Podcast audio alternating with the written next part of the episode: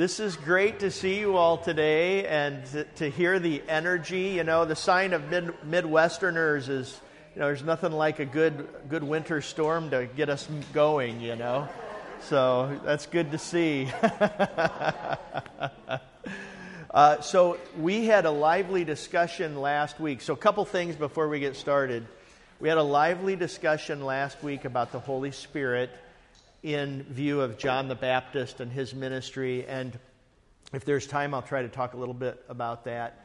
Um, we, so, this handout, we, we began this handout last week, uh, but we, we only got maybe to the bottom of page one. So, um, what I'm, so that's the first thing, okay? The second thing is starting next week, I'm going to transition topics just a little bit. So, we've been looking at kind of the icons of the faith.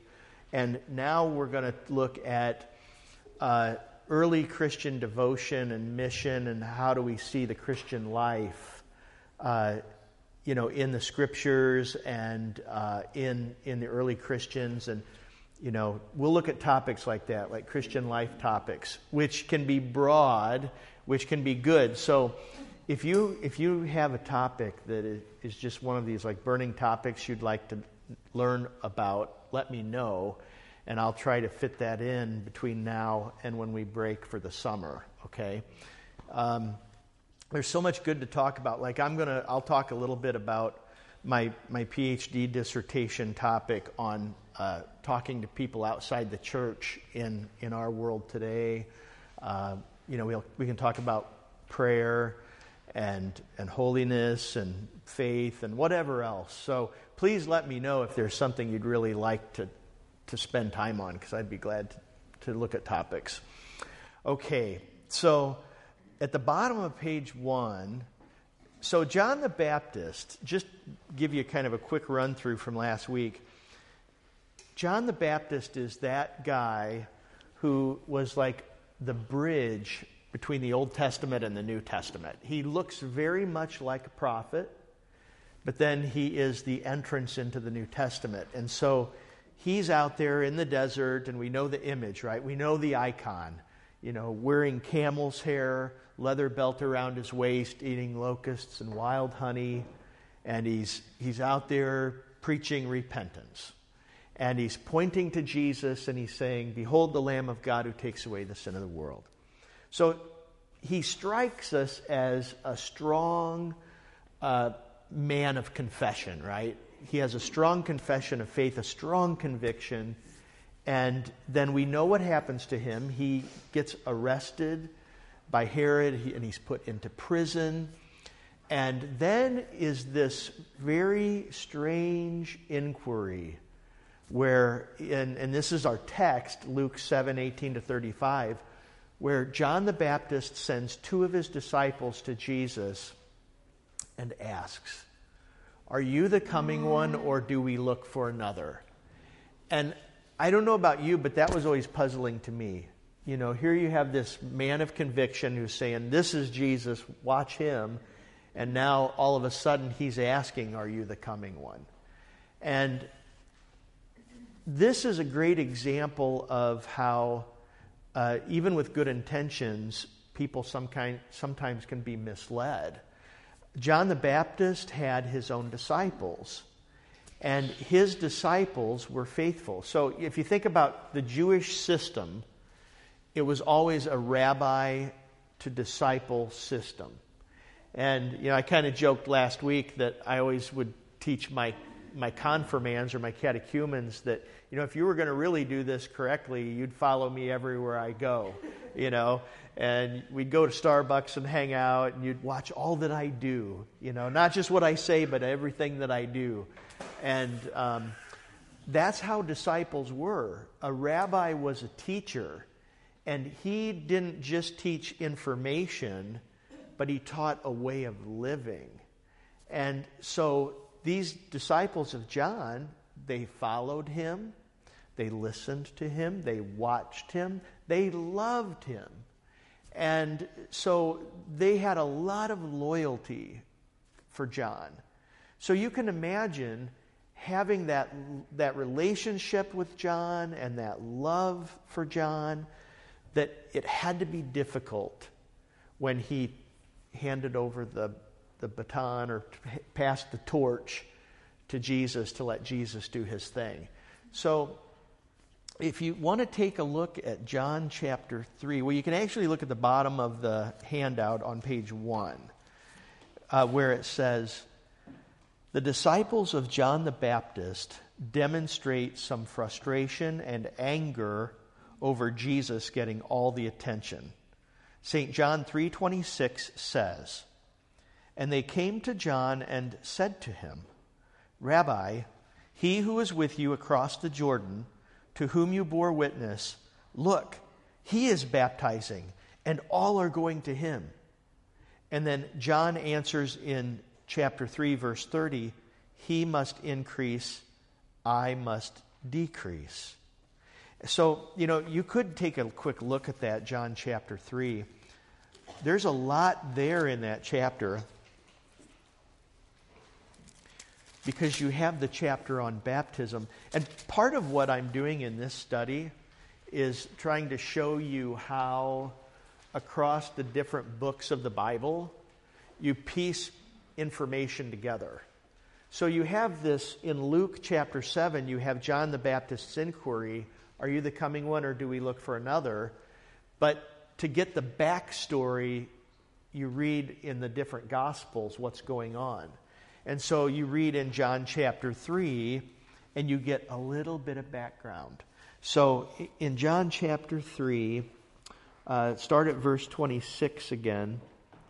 And my, my version today is New International Version. I uh, left my New King James Bible in my other car, but um, it says here, they came to John and said to him, Rabbi, that man who was with you on the other side of the Jordan, the one you testified about, well, he is baptizing and everyone is going to him. To this, John replied, A man can receive only what is given him from heaven. You yourselves can testify that I said, I am not the Christ, but am sent ahead of him. The bride belongs to the bridegroom. The friend who attends the bridegroom waits and listens for him and is full of joy when he hears the bridegroom's voice. That joy is mine, and it is now complete. He must become greater, I must become less. So you see, there, John's disciples are looking at Jesus and they're, they're upset. They're angry.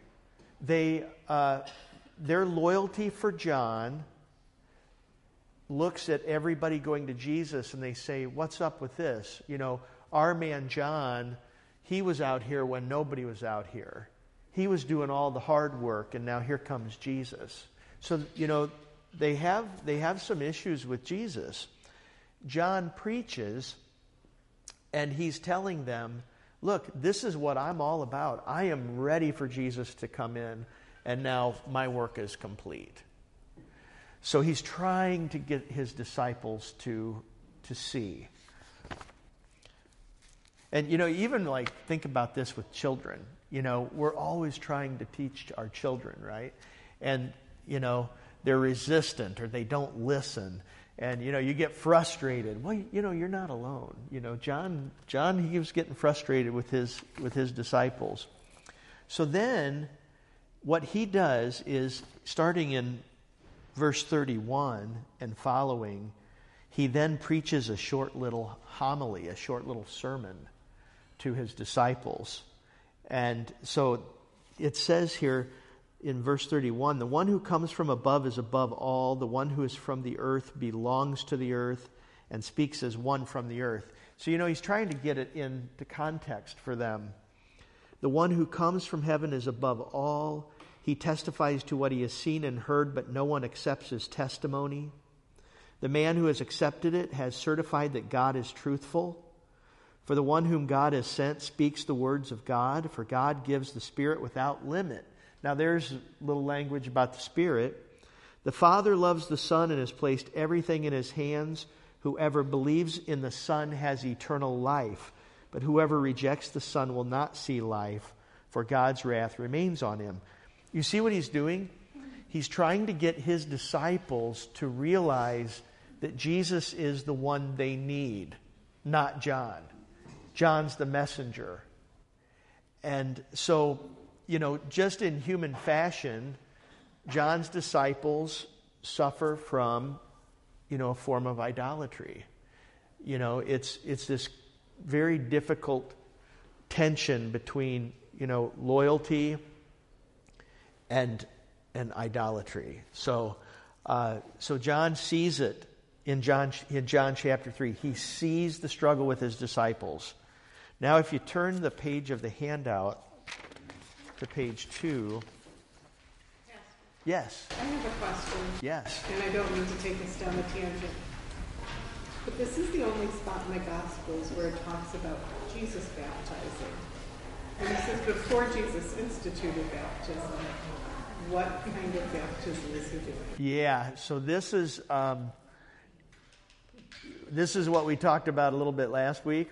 Yep, and it's you know John, the baptisms before Christ's passion are different.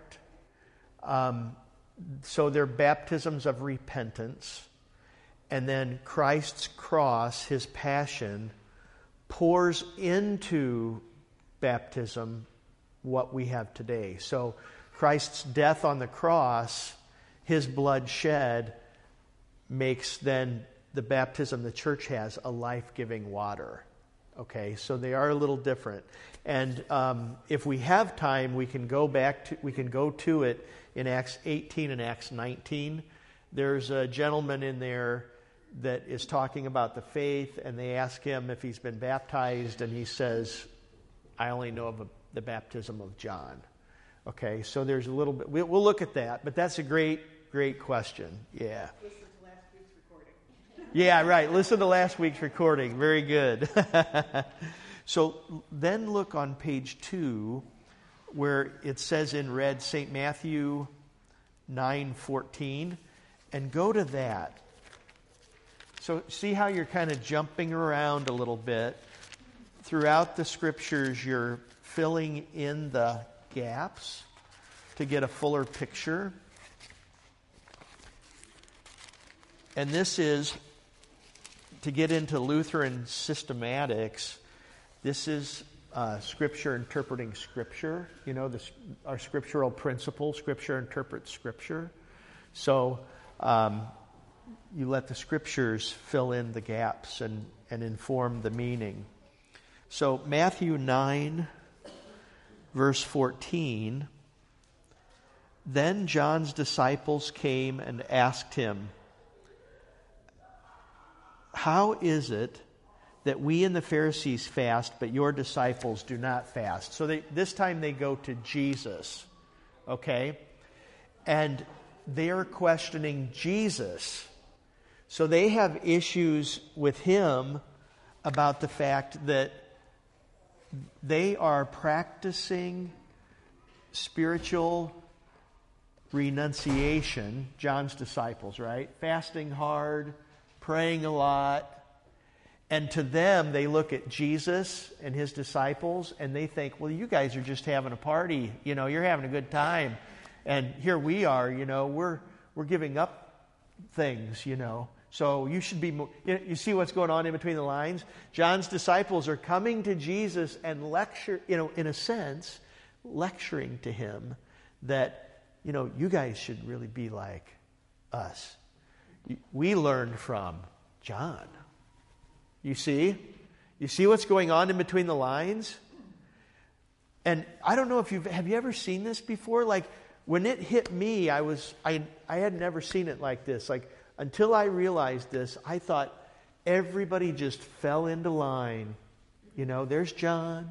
He's doing his thing. Everybody's walking like good Lutherans, you know. And then and then they see Jesus and they're like, oh, Jesus, yes, right? And then they go, no, it wasn't like that. You know, you can see the human element in all of it. And so Jesus answered, and now remember in John 3, John referenced the bridegroom and the bride. Remember that in John 3? Now look at Matthew 9. look at Christ's answer to these disciples. Jesus answered, How can the guests of the bridegroom mourn while he is with them? The time will come when the bridegroom will be taken from them, then they will fast. No one sews a patch of unshrunk cloth on an old garment, for the patch will pull away from the garment, making the tear worse. Neither do men pour new wine into old wineskins. If they do, the skins will burst, the wine will run out, and the wineskins will be ruined. No, they pour new wine into new wineskins, and both are preserved. So you see how he does that so, John and Jesus are saying essentially the same thing to these disciples, the same disciples. So, note how John responds there. Then, John the Baptist and his res- disciples resurface again in Matthew 11. John is in prison, and it seems as if some time had passed because of all that has taken place since Jesus left Nazareth for Galilee in Matthew 4:12.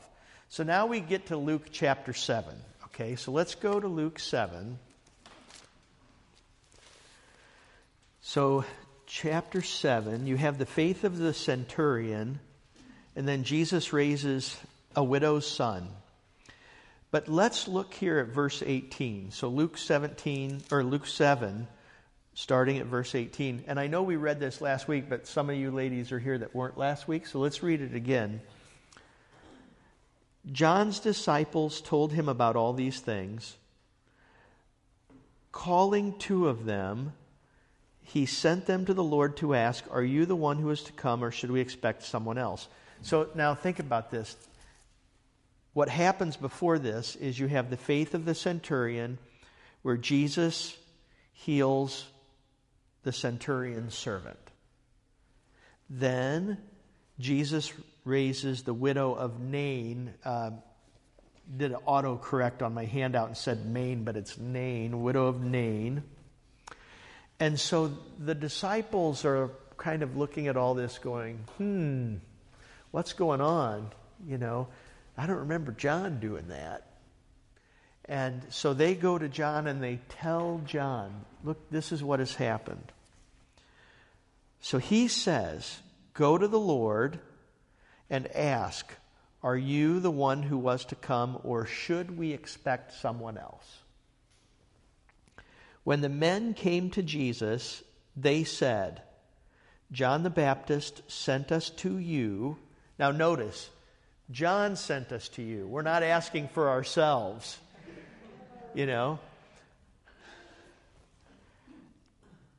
Are you the one who was to come, or should we expect someone else?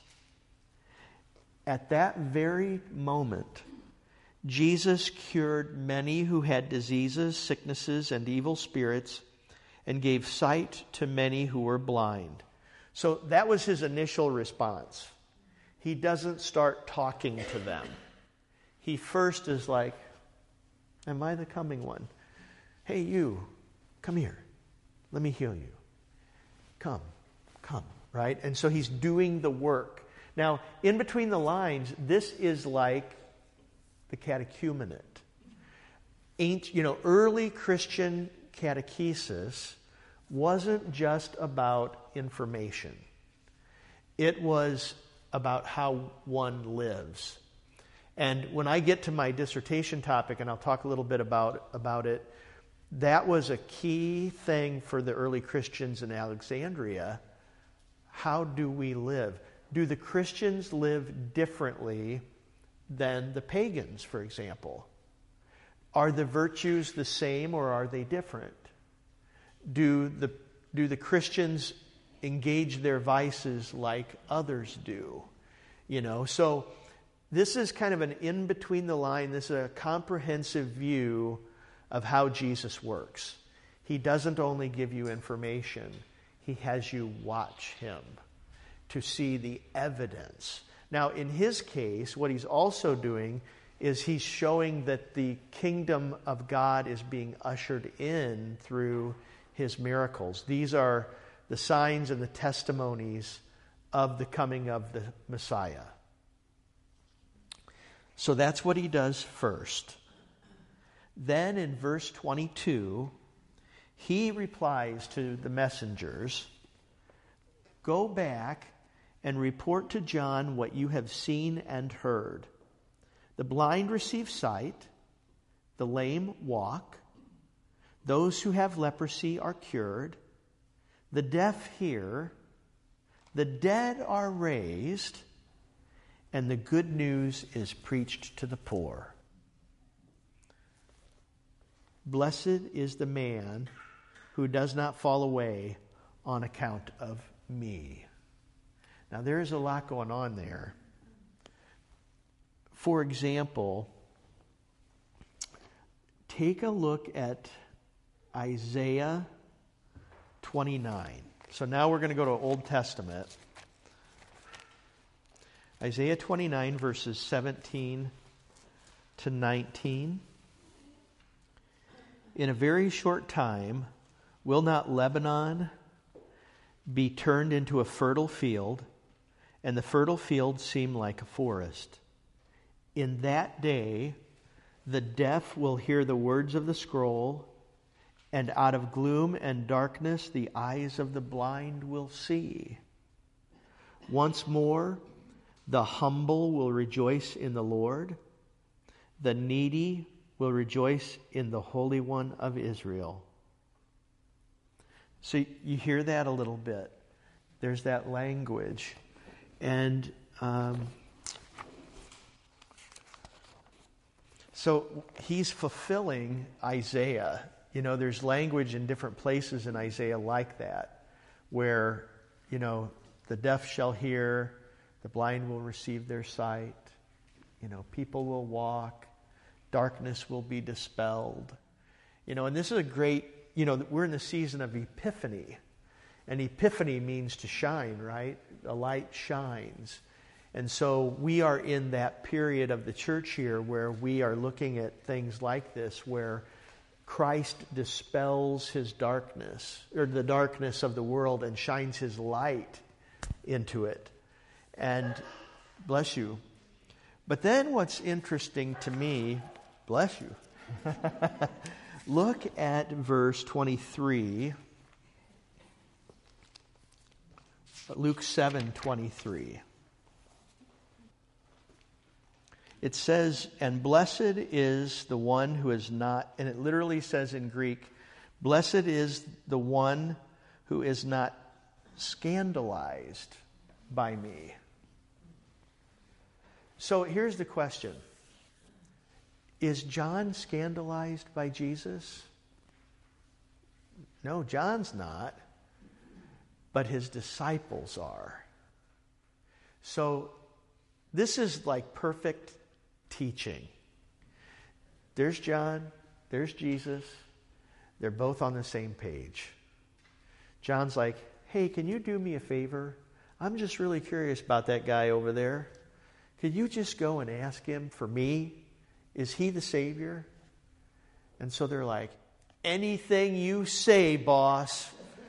Right? That's what they're doing. They're like, we'll do it. We're faithful. We're, we're going. And so they go like good soldiers and they go to Jesus.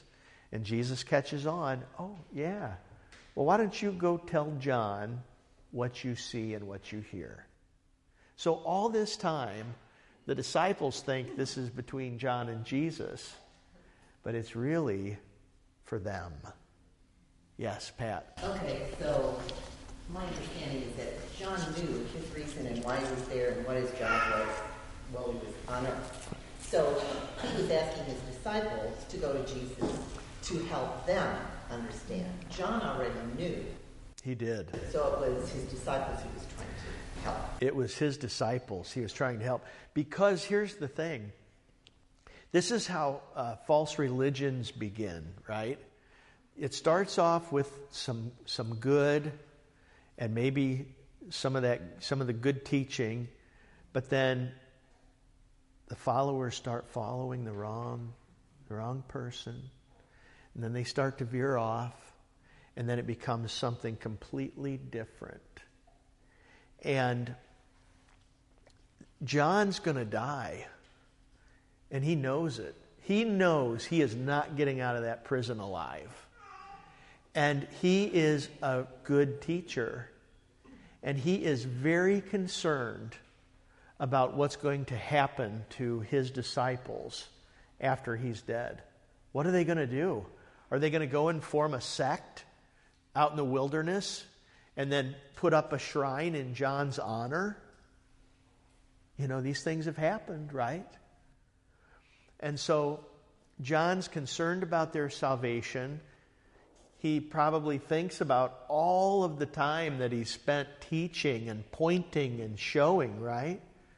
And you, you know, in a human perspective, you'd hate for that to be lost.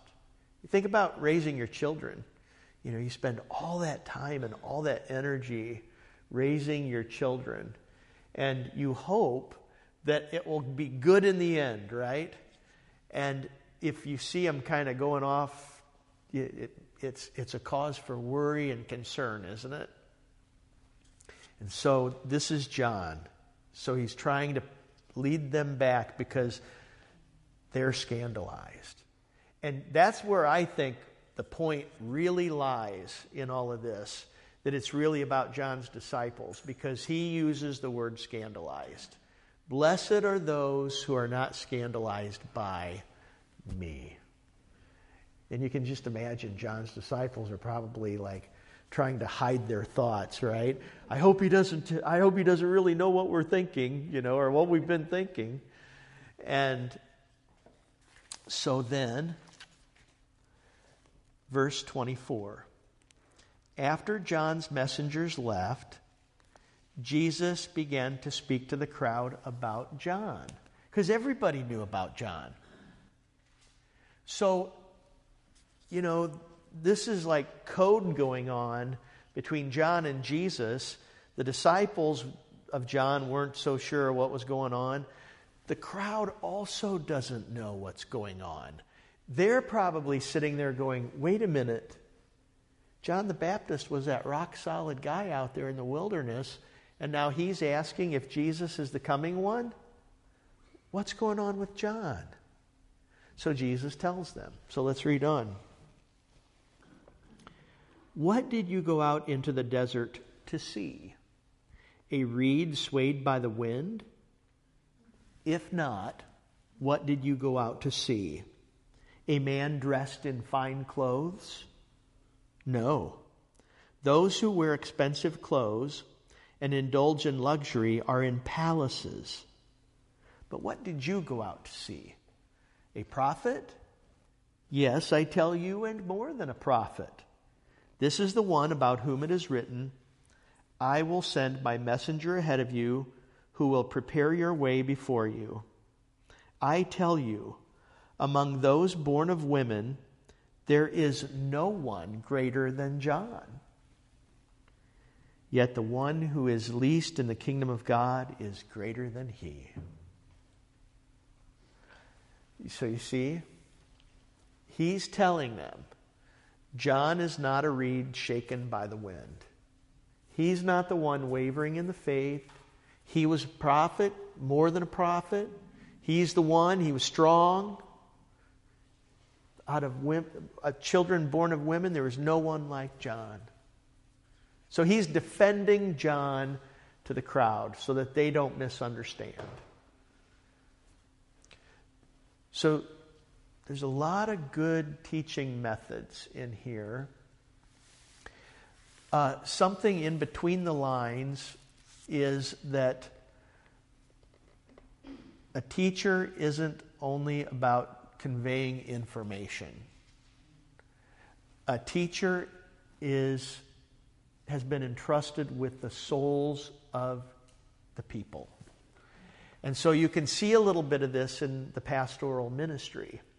You know, we're, we're not just information bearers, you know, you're three pastors here, but we actually have care for your souls.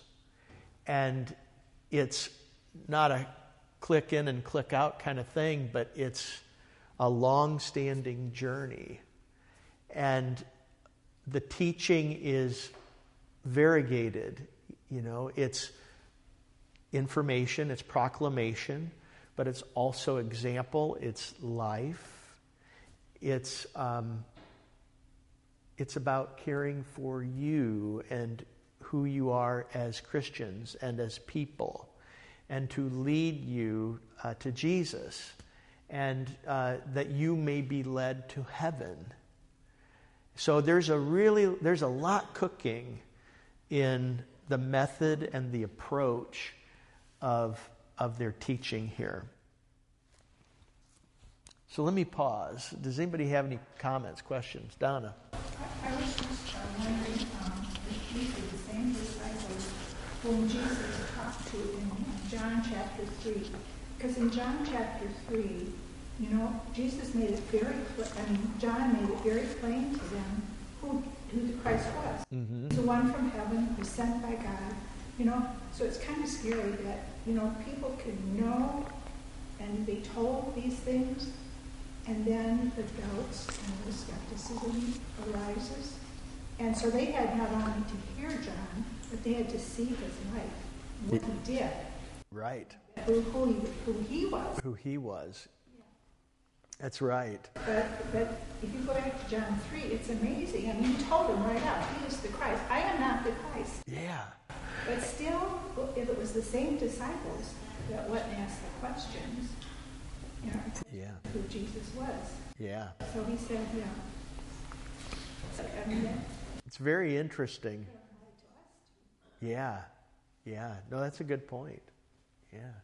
Yes. Because we think about how many times the disciples just couldn't figure out who Jesus, his own disciples couldn't figure out Jesus was Christ. So it's not totally unusual that I guess they're questioning. Yeah. It's the way it, it's the way of, of human beings, right? Yeah. That's that's a great point too. You know, Jesus' disciples, they weren't getting it either. And it just was a continual issue for them too, even down to well, even down to Christ's resurrection and they're hiding in a locked room and they're fearful that they're next, you know? I mean, this is the encouragement is that you know Jesus knows us. And and he knows what we're capable of and what we're not capable of. And he knows our weaknesses and he knows our struggles and he loves us.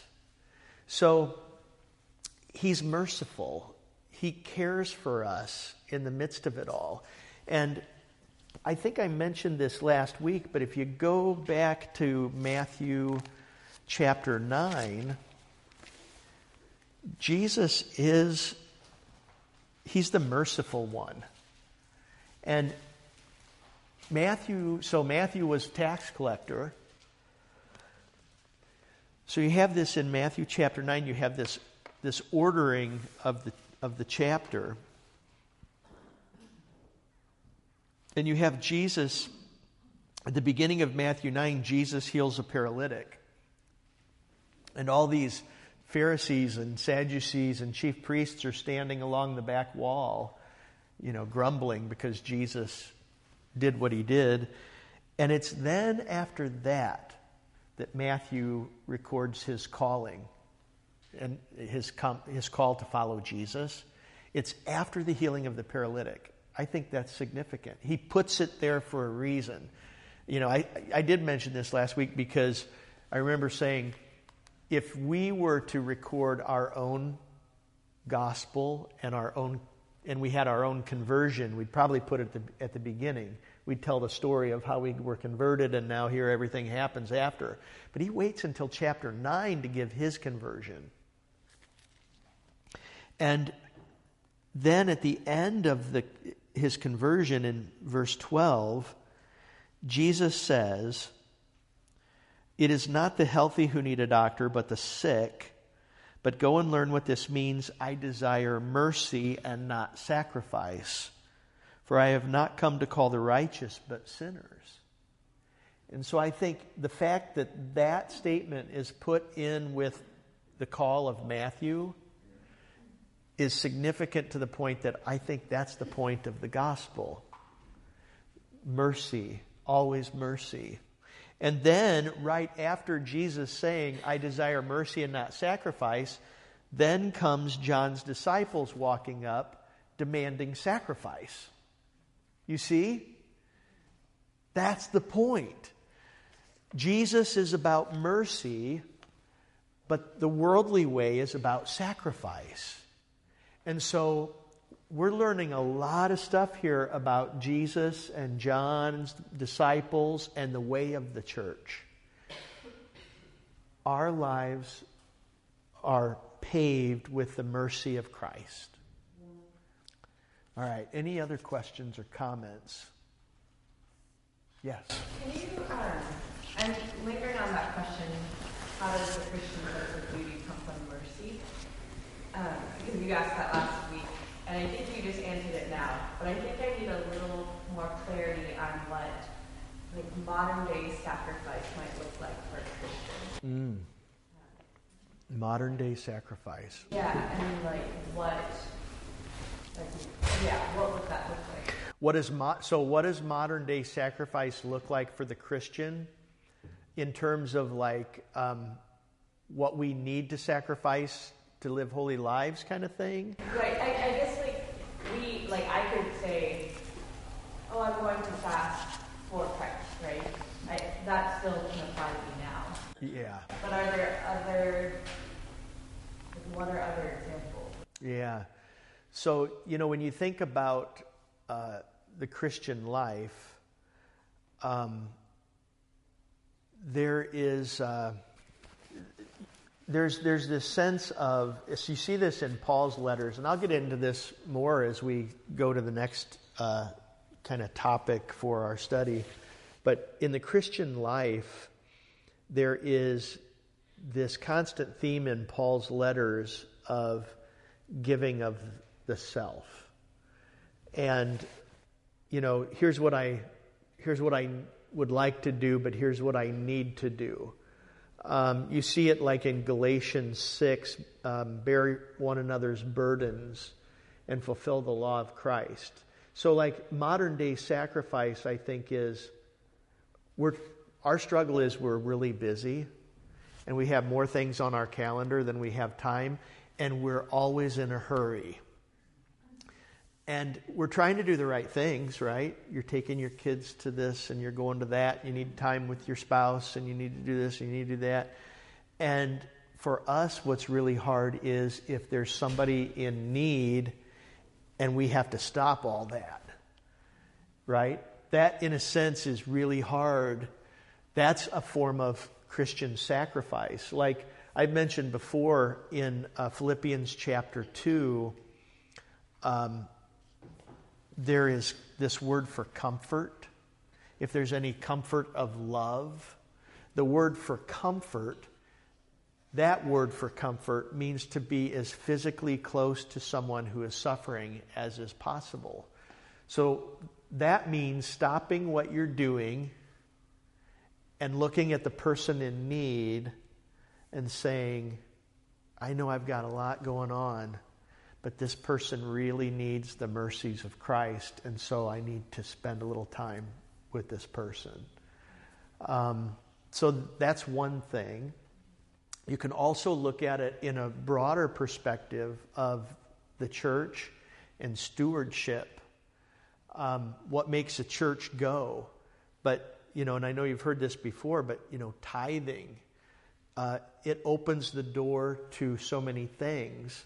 If you don't have tithing, then doors start to close. They may be small doors at first. They may seem like insignificant doors that don't really matter. But then the doors that close get bigger. And then the next thing you know is the church, because stewardship has, has weakened, then the church is no longer able to extend in mercy in the ways that it needs to. So, you know, like, so tithing is a sacrifice because, especially with everything, you know, I was just reading an article about how insurance rates are going to go up again because of everything that's happened in the last two years, and you're like, oh no, not again, you know. Uh, so it it becomes a downward slope, and it is a sacrifice to be able to tithe, uh, to give your time, to slow down, to stop. Um, it's uh, in a sense it's a sacrifice to slow down to allow the church's rhythm to order your life as opposed to the world's rhythm because the world's rhythm is like this and it's, imp- it's filled with everything that's important isn't it and so we often will push aside the spiritual devotion you know the time with Christ, to slow down and to muse upon the crucifix and to pray and to meditate.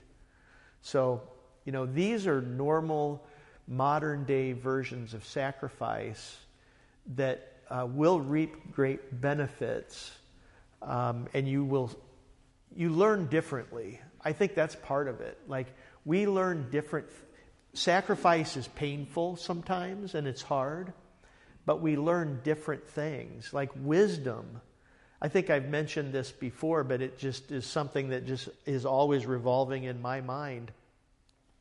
The word for wisdom, as you may remember in Hebrew, is hakma, which is the word that's used for the artisans and the skilled craftsmen that build the temple and that make the tapestries and the curtains though it's the so hakma are the the wood carvers that go in and carve the beautiful pictures in the wood walls of the temple.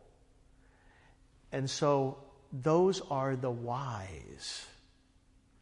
Well, what is significant about that kind of wisdom? It's not that you're just an artist. Only an artist is wise, though artists probably like that. The way think about that that way. But to be wise in the Hebrew way is to bring beauty and meaning into the lives of other people.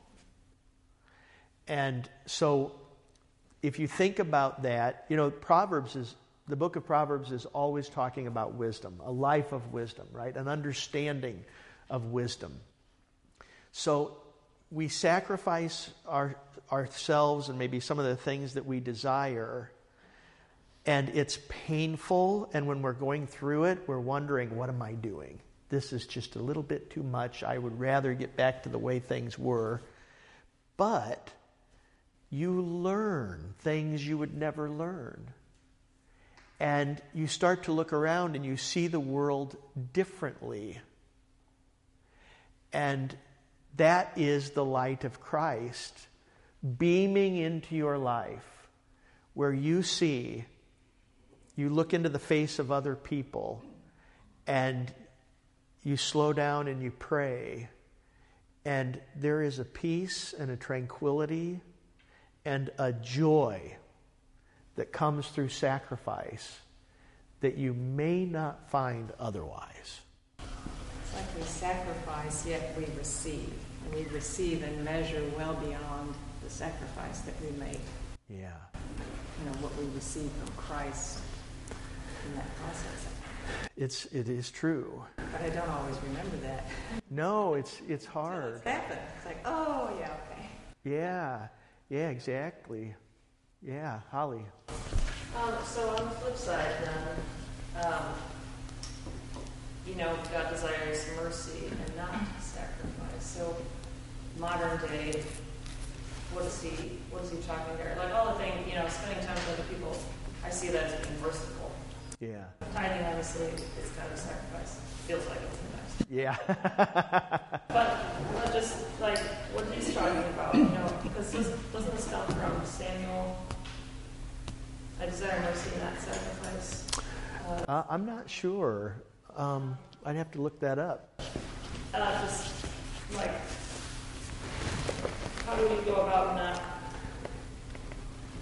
not being pharisaical, or you know, sacrificing in ways that aren't actually showing mercy. So say that one more time. Like, what, what is the modern day version of what Jesus is talking about? About I desire sacrifice and not, I mean, I desire mercy and not sacrifice. So what is that? He's telling us not to do. What is mercy telling us not to do? But yeah, like when he says, you know, I want mercy, not sacrifice. Yeah. You know, you don't need to whitewash your tombs.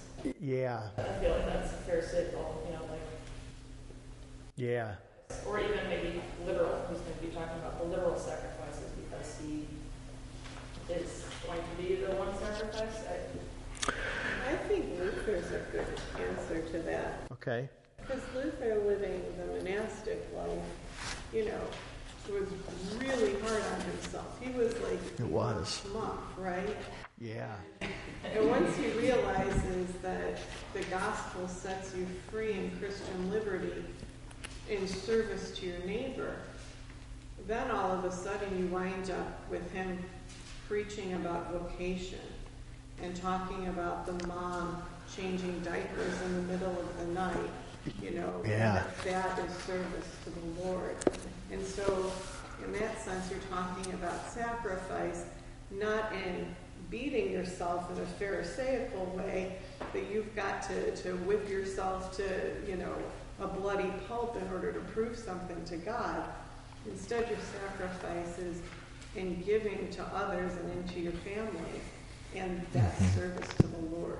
I think that's the Luther just gives us a really good contrast. That's true. That's a very good point. Um, go to 2 Corinthians 10 because the Greek is striking. Okay, so here's, here's part of the way I look at it the, the mercy part. So, the trouble with the Pharisaical view of, of sacrifice is it, it has a very judgmental kind of thing where, you know, I have the standard, I have the information, I'm the example, live like me or else. You know, it's kind of a finger pointing kind of thing. Well, the problem with Pharisaical judgment is no one will remain alive. right? It will kill everybody. And so it changes in a comprehensive, big picture kind of way. Sacrifice instead of mercy will change the climate and the air that everybody breathes, and it will be toxic. But where mercy is the air that you breathe, then life becomes, can, to a, not perfectly because we're living in a sinful world, but, the, but life can become sort of like the Garden of Eden freedom, joy, peace, calm, love. You see?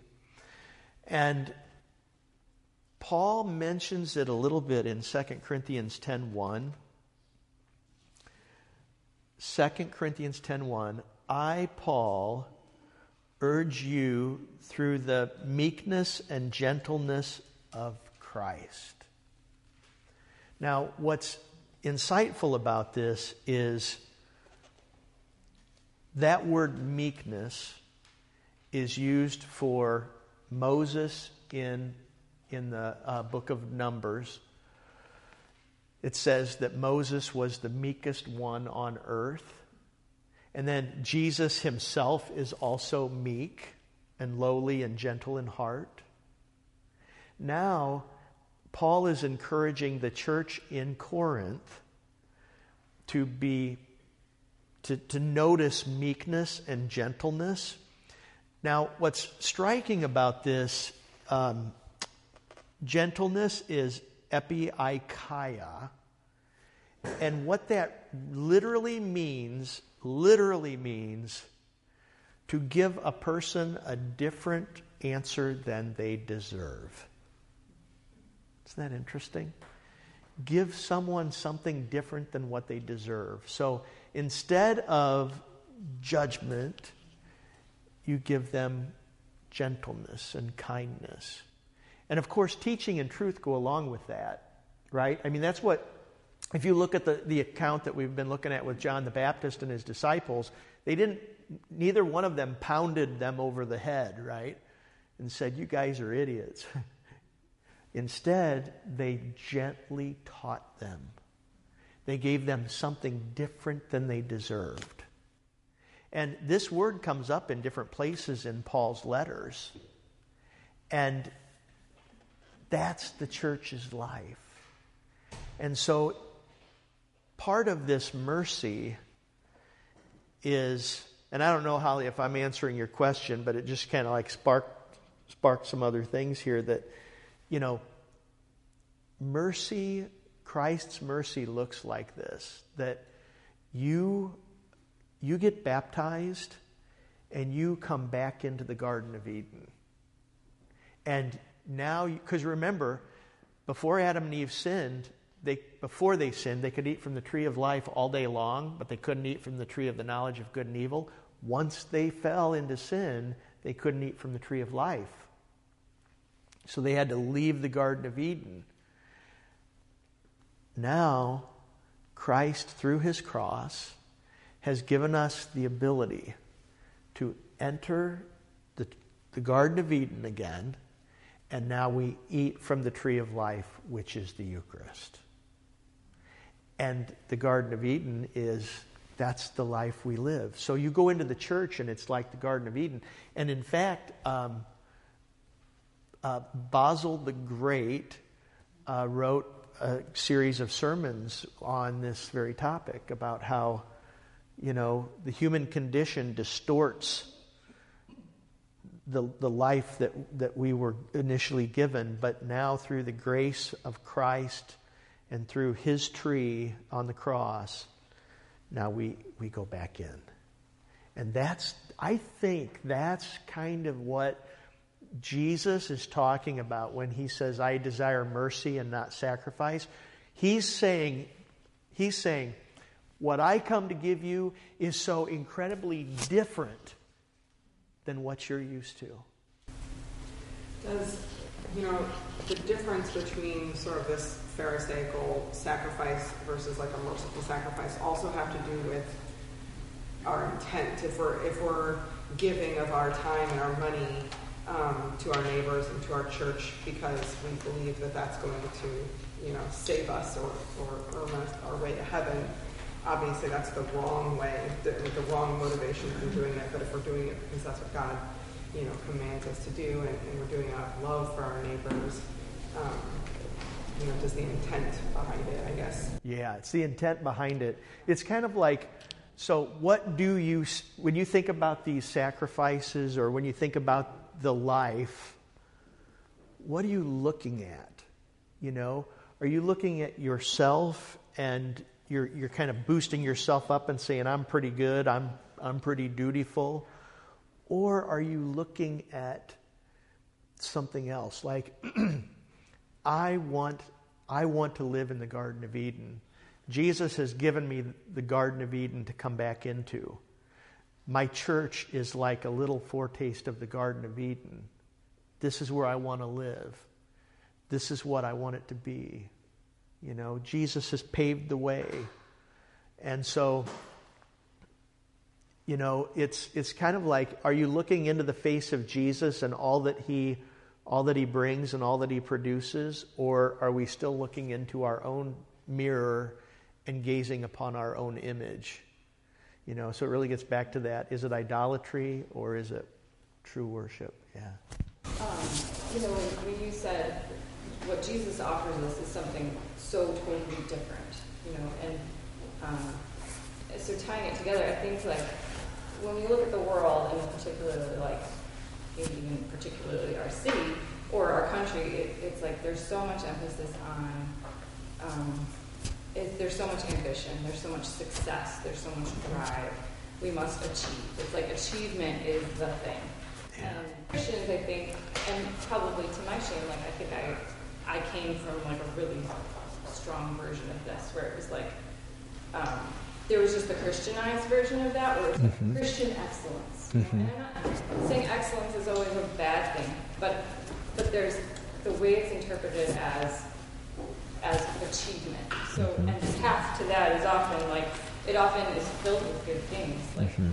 Bible study and learning and prayer and mercy to your to people you love. But but it's a path of achievement. It's Mhm. it's a Christianized version of climbing the ladder. Yeah. you know, and I think like for me, I feel like I was really, really absorbed in that, hmm um, and Yeah. and had some success, you know, success in that. Yeah. Um, and then I think God just like, you know, smashed that ladder for me and Uh-huh. really humbled me. And, and and coming to St. John was, you know, part of that process of realizing like I was just doing the same exact thing the world was doing in like a Christianese version. Yeah. Um, Yeah. and and and like it, yeah, so now, so so there was a long time where I was like, I'm not going to read my Bible during the uh, every day, you know, like I'm not doing that. Uh-huh. So, it, but it was almost like I had to take it out and be like, it's not about me reading my Bible every single day and praying because that makes me an elite Christian. Sort of like, to my shame, like I feel like I was looking be an elite Christian Mhm. you know, and and at St. John, there, you know, not just at St. John, but in the real gospel, it's not just like, well, God saved you by faith, and then you get on this ladder of achievement. It's like God saved you by faith, and then God moves you gently along by faith as you, you know, are seeking after Him. But um, you know, the the intent is like mercy.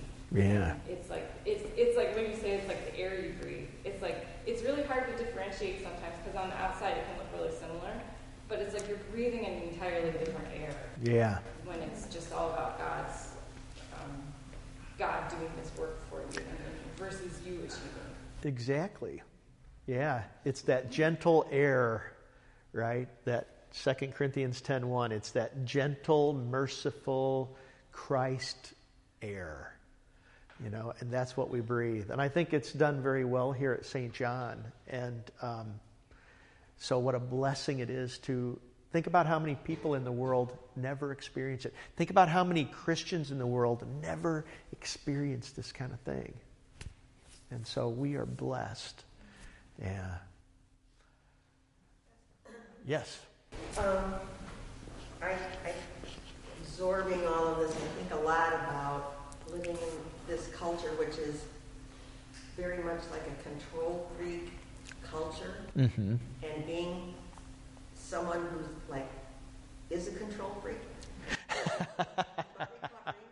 But it's, it's like I'm watching this going to its logical conclusion to be a control freak. You know, I knew it in myself, but then watching the culture just devolve into the ultimate end is just total, I must be God. Yeah. And, and uh, I don't know where I'm going with this, but it's just, uh, uh, it's, it's the amount of rest. I think mercy is rest, resting in Christ.